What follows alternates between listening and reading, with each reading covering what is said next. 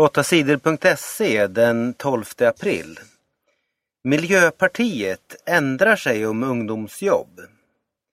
Regeringen har gjort det billigare att anställa människor som är under 26 år. Företag som anställer unga behöver bara betala halv arbetsgivaravgift. Det bestämde regeringen för fyra år sedan.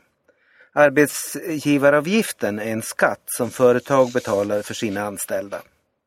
Socialdemokraterna, Vänsterpartiet och Miljöpartiet har sagt att det varit ett dyrt sätt att skapa fler jobb.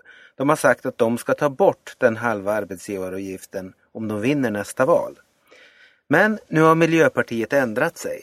Partiet vill ha kvar halv arbetsgivaravgift för unga. Många unga är utan jobb. Då vill vi inte göra så att fler kan förlora jobben, säger Per Bolund i Miljöpartiet. Det är klokt av Miljöpartiet att ändra sig, säger statsminister Fredrik Reinfeldt. Miss Li mådde dåligt efter tv-succén. Sångerskan Miss Li gjorde succé i tv-programmet Så mycket bättre. Men Miss Li tyckte att det blev jobbigt efteråt. Hon säger att hon inte gillar att bli jättekänd. Efter programmet mådde hon dåligt. Det var som om alla tittade på mig. Jag trivs inte med det. Jag blev blyg och osäker. Jag vågade knappt prata, säger hon till Expressen. Under turnén i höstas var det jobbigt. Jag vågade nästan inte stå på scen, säger hon. Nu mår hon bättre. Hon har gjort en ny skiva som heter Wolves och är just nu ute på turné igen. Nu ska jag göra det jag älskar. Det ska bli kul att stå på scenen och inte framför en tv-kamera, säger hon. S-politiker slutar i protest mot valet av Mustafa.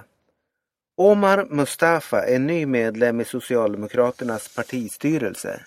Men partiet har fått hård kritik för att de valt honom. Omar Mustafa är ordförande i Islamiska förbundet.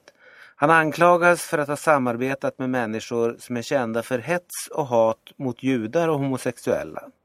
De säger att Omar Mustafa bjudit in sådana människor till möten med Islamiska förbundet.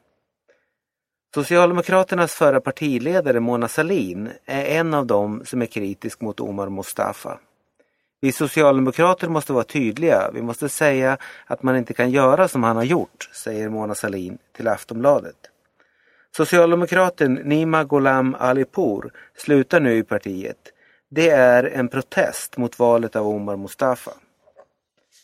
Omar Mustafa säger att han inte tycker illa om judar eller homosexuella. Eh, han säger att han tror på att alla människor är lika mycket värda.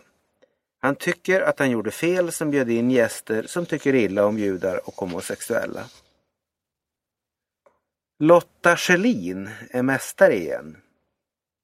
Lotta Schelins klubb Lyon vinner fotbollsligan i Frankrike igen. Det blev klart efter Lyons seger mot Wenderheim Lyon vann matchen med 7-0. Lyon vinner ligan i Frankrike för sjunde gången. På lördag spelar laget semifinal i Champions League mot Juvisy.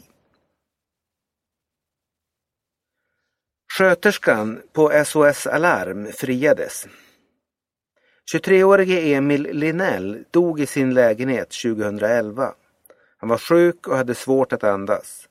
Emil ringde till SOS Alarm för att bli hämtad av en ambulans. Han fick prata med en sjuksköterska. Men sköterskan trodde inte att det var så allvarligt. Hon skickade ingen ambulans för att hämta Emil. Emil Linell dog när hans mjälte gick sönder. Sjuksköterskan åtalades för brott. Nu har domen kommit. Domstolen hovrätten säger att sköterskan inte gjorde något brott. Det går inte att bevisa att Emil Linell skulle ha överlevt om sköterskan hade skickat en ambulans. Nya rapporter om Nordkoreas kärnvapen. Nordkorea hotar att anfalla Sydkorea och USA. Den senaste månaden har landets ledare Kim Jong-Un flera gånger sagt att Nordkorea ska skjuta kärnvapen mot USA och Sydkorea. Nästan inga experter har trott att Nordkorea kan göra det. De har sagt att Nordkorea inte har raketer som kan bära en tung atombomb. Nu säger en amerikansk spiongrupp att Nordkorea har raketer som kan bära en atombomb. Hur långt Nordkorea kan skjuta säger gruppen inte. Men USAs och Sydkoreas militärer litar inte på vad spiongruppen säger. De tror inte att Nordkorea kan skjuta med kärnvapen. Politiker i Pakistan blev ihjälskjuten. En känd politiker i Pakistan dödades på torsdagen. Han blev ihjälskjuten utanför sin affär i staden Hyderabad.